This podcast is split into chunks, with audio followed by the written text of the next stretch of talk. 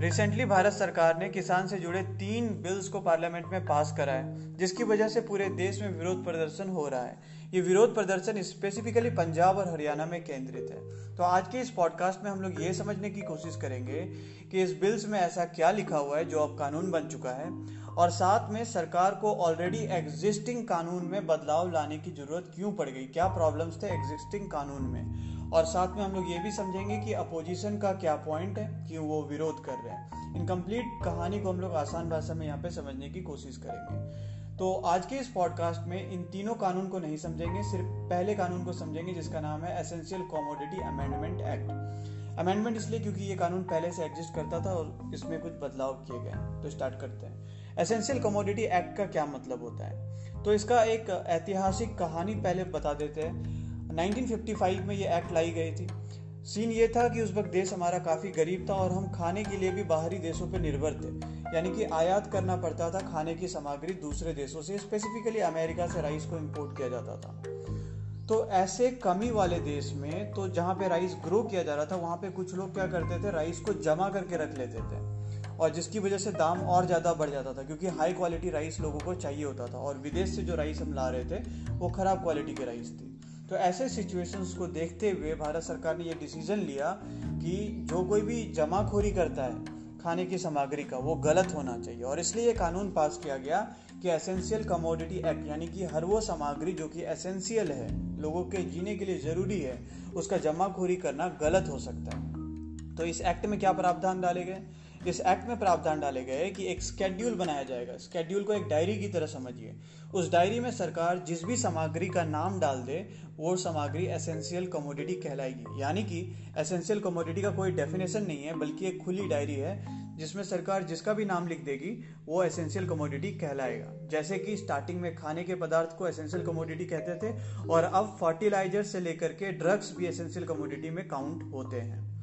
और एक बार जब उस स्केड्यूल यानी कि डायरी में नाम लिखा जा चुका है, वो एसेंशियल कमोडिटी बन गया तो अब सरकार के पास ये पावर होती है एसेंशियल कमोडिटी एक्ट 1955 के तहत कि वो कभी भी वहाँ पे स्टॉक लिमिट लगा सकती है। यानी कि एक नंबर दे देगी कि इतना केजी या इतना टन से या इतना लीटर से ज़्यादा आप इस कमोडिटी को अपने जगह पे नहीं रख सकते हैं, आपको मार्केट में देना ही पड़ेगा, चाहे जो भी प्राइस हो।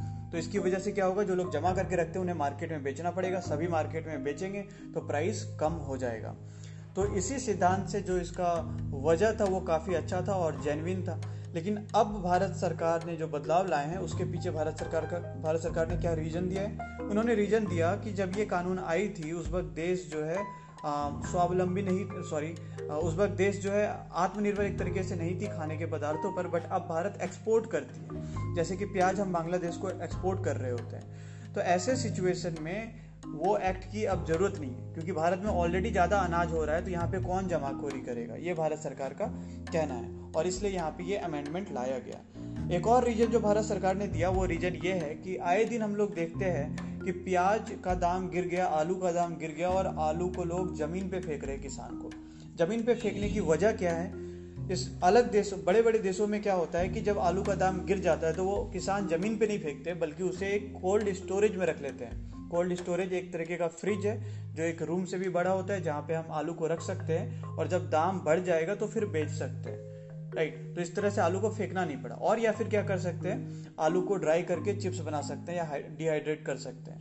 फेंकने की ज़रूरत नहीं होनी चाहिए था। बट भारत में फेंकना पड़ रहा है। सरकार का कहना है कि भारत में अनाज को इसलिए फेंकना पड़ जा रहा है क्योंकि यहाँ पे कोल्ड स्टोरेज नहीं है। ऑल दो कोल्ड स्टोरेज में मैक्सिमम 200 से 300 करोड़ रुपए लगते हैं, जो कि आई थिंक इंडिया अफोर्ड कर सकती है बट यहाँ पे सरकार का कहना है कि सरकार जितना कम काम करे, देश के लिए उतना ही अच्छा है। आ, क्योंकि सरकार का काम रेगुलेशन करने का है ना कि कंपनियाँ चलाने का। और इसी सिद्धांत को मद्देनजर रखते हुए भारत सरकार का कहना है कि प्राइवेट प्लेयर्स को ये कोल्ड स्टोरेज वगैरह बनाना चाहिए।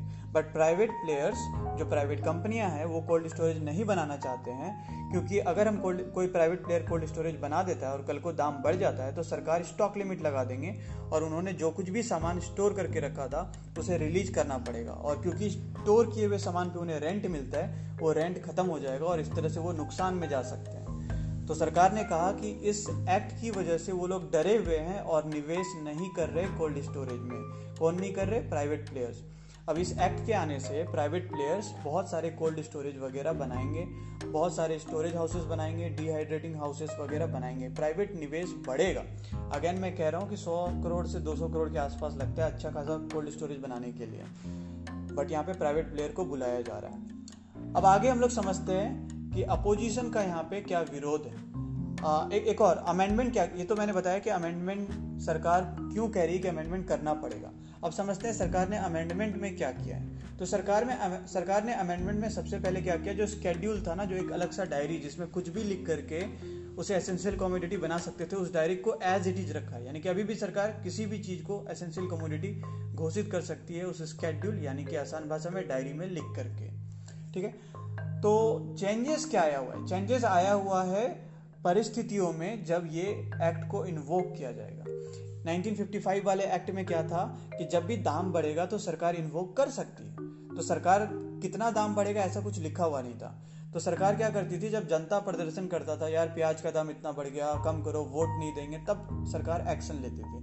फॉर एग्ज़ाम्पल रिसेंटली इसी साल प्याज का दाम 100 क्रॉस कर चुका था, यानी कि मोर देन डबल हो चुका था। तब जाके सरकार ने इस एक्ट को इनिशिएट किया, इस एक्ट को लॉन्च किया। तो ये एक इंपॉर्टेंट चीज़ है नोट करने के लिए, प्याज का दाम दुगना से भी ज़्यादा हो चुका था, तब सरकार ने इस एक्ट को लॉन्च किया। अब सीन क्या हो गया है? कि इस नए अमेंडमेंट में सरकार ने कहा कि प्राइस कितना बढ़ेगा, इसको हम लोग पहले से ही डाल देंगे। कब कब इस एक्ट को इन्वोक करना है, ये पहले से ही डाल दिए, ताकि प्राइवेट प्लेयर डरे ना। उन्हें समझ में आ जाएगा कि यार इस सिचुएशन में बढ़ेगा तो उसके अकॉर्डिंग हम डिसीज़न ले सके अपने कोल्ड स्टोरेज के लिए। ठीक है? तो क्या क्या चेंजेस किए गए? सबसे पहला किया गया, अगर प्राइस बहुत ज़्यादा बढ़ जाता है तो उस केस में सरकार जो है इस एक्ट को इन्वोक कर सकती है। और साथ में वार या इमरजेंसी जैसे सिचुएशन में भी सरकार एसेंशियल कमोडिटी एक्ट को इन्वोक कर सकती है। ये एक्ट बिल्कुल पुराना वाला है बट चेंज इतना किया है, कब इसे इन्वोक करना है, इसमें चेंजेस हुए तो कितना प्राइस बढ़ना चाहिए कि इन्वोक होगा, सरकार ने इसे भी मेंशन किया है। फॉर एग्ज़ाम्पल हॉर्टिकल्चर में हॉर्टिकल्चर यानी कि सब्ज़ी और फ्रूट्स में, अगर 100 प्रतिशत से ज़्यादा, आसान भाषा में, अगर दाम डबल हो जाता है एक साल में तो ये एक्ट इन्वोक हो जाएगा। और या फिर पिछले पाँच साल का एवरेज दाम अगर डबल हो जा रहा है तो भी ये दाम ये एक्ट इन्वोक हो जाएगा। ठीक है? तो इतना चेंजेस हुआ है। प्राइस अगर डबल हो जा रहा है एक साल में या फिर एवरेज प्राइस पाँच साल में इंक्रीज हो जा रहा है डबल से ज़्यादा तो ये एक्ट इन्वोक होगा।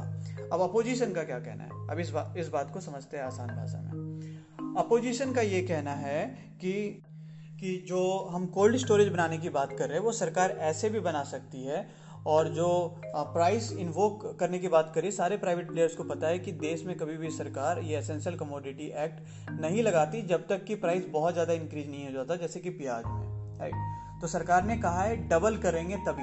मैंने पहले कहा था, प्याज का दाम डबल से ज़्यादा हो गया था, उसके बाद जा करके इस साल एसेंशियल कमोडिटी एक्ट को इन्वोक किया गया था। प्याज का दाम डबल से भी बहुत ज़्यादा हो चुका था हंड्रेड क्रॉस कर चुका था। बट कानून में सरकार करी डबल से ज़्यादा के बाद। तब तो अच्छा कानून है। तो अपोजिशन क्यों विरोध कर रही है? तो अपोजिशन के विरोध करने का वजह यह है कि अब ये एक तरीके से लाइसेंस मिल चुका है इन कंपनी वालों को कि अगर ये डबल से, आसान भाषा में अगर समझा जाए, अगर किसी सामान का दाम सौ रुपये है और वो पाँच साल में उस सामान का दाम एक सौ निन्यानवे कर देती है तो हम कोई भी एक्शन नहीं ले सकते कंपनियों के ऊपर। आप सोचिए कि कोई भी प्याज का दाम आज सौ रुपये है और पाँच, पाँचवें साल में उसका दाम एक सौ निन्यानवे हो जाता है। इस रेट से, यानी कि हर पाँच साल में अगर सामान का दाम डबल होना शुरू हो जाए तो सरकार कोई भी एक्शन नहीं ले सकती इन कंपनियों का। तो अगर पाँच साल में डबल हो रहा है तो एक साल का इन्फ्लेशन रेट कितना हुआ? मैथमेटिकली अगर कैलकुलेट किया जाए हंड्रेड बाई फाइव कितना हो जाएगा? ट्वेंटी यानी कि बीस परसेंट इंक्रीमेंट होगा हर साल अगर सामान के दाम में। बीस percent nineteen point nine nine percent रखिए, क्योंकि बीस डबल से हल्का सा कम होना चाहिए डबल में तो इन्वोक हो जाएगा। तो अगर उन्नीस पॉइंट नौ प्रतिशत अगर हॉर्टिकल्चर यानी कि सब्ज़ी और फल में दाम का इंक्रीमेंट होता है तो ये एक्ट कभी भी इन्वोक नहीं होगा। और ये क्यों गलत है? अकॉर्डिंग टू अपोजिशन ये इसलिए गलत है क्योंकि एट प्रेजेंट जो फ़ूड का इन्फ्लेशन रेट है, यानी कि जो हम सामान खरीदते हैं खाने का, उसका जो इन्फ्लेशन रेट है, वो एट एन एवरेज छः प्रतिशत का हाईएस्ट गया है चौदह परसेंट। एवरेज छः प्रतिशत है। तो अगर प्राइवेट प्लेयर्स को लाया जाएगा, और उसमें भी बड़े बड़े नाम्स आ रहे हैं लाइक अडानी एंड रिलायंस तो ये एक बहुत बड़ा मार्केट कैप्चर करेंगे, और ये जब चाहे प्राइस का दाम बढ़ा सकते हैं, क्योंकि ये अकेला मार्केट कैप्चर करने की ताकत रखते हैं। और अगर इन्होंने ऐसा कर लिया तो आज छः प्रतिशत सब्जियों के दाम बढ़ रही है उस वक्त 19.9 परसेंट भी बढ़ेगी तो कोई भी कानूनी हथियार हमारे पास नहीं होगा इन दाम को बढ़ने से रोकने के लिए। मैं अगेन कह रहा हूँ कि प्याज का दाम इस बार 100 प्रतिशत से ज़्यादा, यानी कि डबल से ज़्यादा हुआ था। बट हमारे पास हक था कि हम प्रदर्शन कर सकते थे कि दाम बढ़ रहा है, करो। बट ये अब हक हमारे पास चला जाएगा अगर दाम डबल से कम इंक्रीज हो रहा है एक साल में या पाँच साल के एवरेज से डबल नहीं हो रहा है। समझ में आ रहा है? तो डबल से अगर हल्का सा भी कम है तो हमारे पास कोई कानूनी हक नहीं रह जाएगा। तो ये एक बहुत बड़ा प्रॉफिट इंडस्ट्री हो जाएगी, क्योंकि अभी सिर्फ़ छः परसेंट का फ़ूड इन्फ्लेशन रेट है अराउंड छः परसेंट है हाईएस्ट चौदह गया है, और इस कानून के तहत 20 परसेंट नाइनटीन बीस परसेंट के बाद ही हम कुछ कर सकते हैं। यानी कि 19.9 परसेंट भी है तो हम कुछ भी नहीं कर सकते हैं। तो ये एक बहुत बड़ी प्रॉब्लम हो सकती है यहाँ पे। दूसरा अपोजिशन का ये भी कहना है कि प्राइस का दाम बढ़ने से, फ़सल का दाम बढ़ने से अगेन किसान को कोई फ़ायदा नहीं है। क्योंकि भारत के जो किसान हैं, वो सारे सारे अनाज नहीं उपजाते हैं। इनफैक्ट भारत के जो किसान हैं, वो नेट कंज्यूमर हैं। एट एन एवरेज जो है, वो नेट कंज्यूमर हैं अपने ही अनाज का। फॉर एग्ज़ाम्पल जो इंसान चावल उपजा रहा है, उसे आलू खरीदना है। और अगर आलू का दाम बढ़ा तो वो चावल जिस दाम पे बेच रहा है, उसके बाद मार्केट में जिस दाम पे बिक रहा है, वो मार्केट का दाम ज़्यादा होता है हमेशा। और अगर मार्केट का दाम ज़्यादा इंक्रीज हो रहा है तो इस किसान को फिर से वही आलू खरीदना है जो इसने उपजाया नहीं था। क्योंकि ये एक चीज़ उपजा रहा है और बाकी चीज़ इसे खरीदना है तो इसका नेट नुकसान हो रहा है किसान का यहाँ पे। क्योंकि फ़ूड इन्फ्लेशन जो फ़ूड होता है, उसके कंज्यूमर्स सिर्फ़ नॉन एग्रीकल्चर के लोग नहीं, बल्कि हर एक इंसान फ़ूड का कंज्यूमर है, और सबको नुकसान होगा। और सबसे ज़्यादा नुकसान किसे होगा? सबसे ज़्यादा नुकसान होगा मिडिल और लोअर मिडिल क्लास के लोगों को, क्योंकि इनका अर्निंग काफ़ी कम होता है। ये एक्चुअली एक फ़ूड फ़ूड सर्वे आया था इसी साल 2020 में ही आया हुआ था, जिसके अकॉर्डिंग बताया गया था कि एशिया साउथ एशिया में, जिसमें कि पाकिस्तान, बांग्लादेश और इंडिया और श्रीलंका आता है, इस साउथ एशिया में मोर देन 60 परसेंट लोग ऐसे हैं जो कि बैलेंस डाइट नहीं खा पा रहे हैं। बैलेंस डाइट का यहाँ मतलब ये नहीं है कि सारे प्रोटीन, विटामिन वगैरह। बैलेंस डाइट का मतलब है एक डाइवर्सिटी भी होना ज़रूरी है लाइक माइक्रो न्यूट्रिएंट्स लाइक आप प्रोटीन खा रहे हैं तो सिर्फ़ दाल से तो नहीं खा रहे डिफरेंट सोर्स है प्रोटीन का, क्योंकि ये भी आपके हेल्थ को इम्पैक्ट करता है। तो पाया गया सिक्सटी सिक्सटी प्रतिशत का जो आबादी मोर देन सिक्सटी परसेंट का जो आबादी है, वो बैलेंस नहीं खा पा रहा है, एक अच्छा खाना नहीं खा पा रहा है। तो ऐसे देश में ये एज्यूम कर पाना बहुत आसान है कि खाना का दाम बढ़ेगा तो ये साठ प्रतिशत लोग सबसे पहले जो कुछ भी बैलेंस ऑलरेडी वो खा रहे हैं, वो भी इनका खाना छूट जाएगा।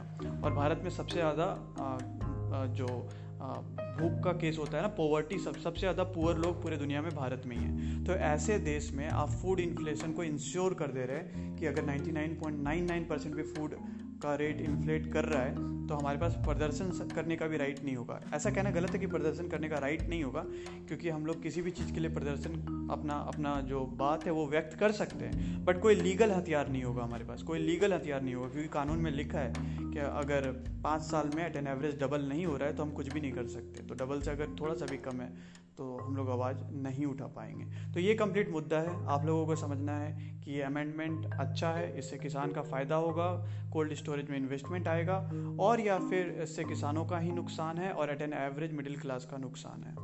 That's all for today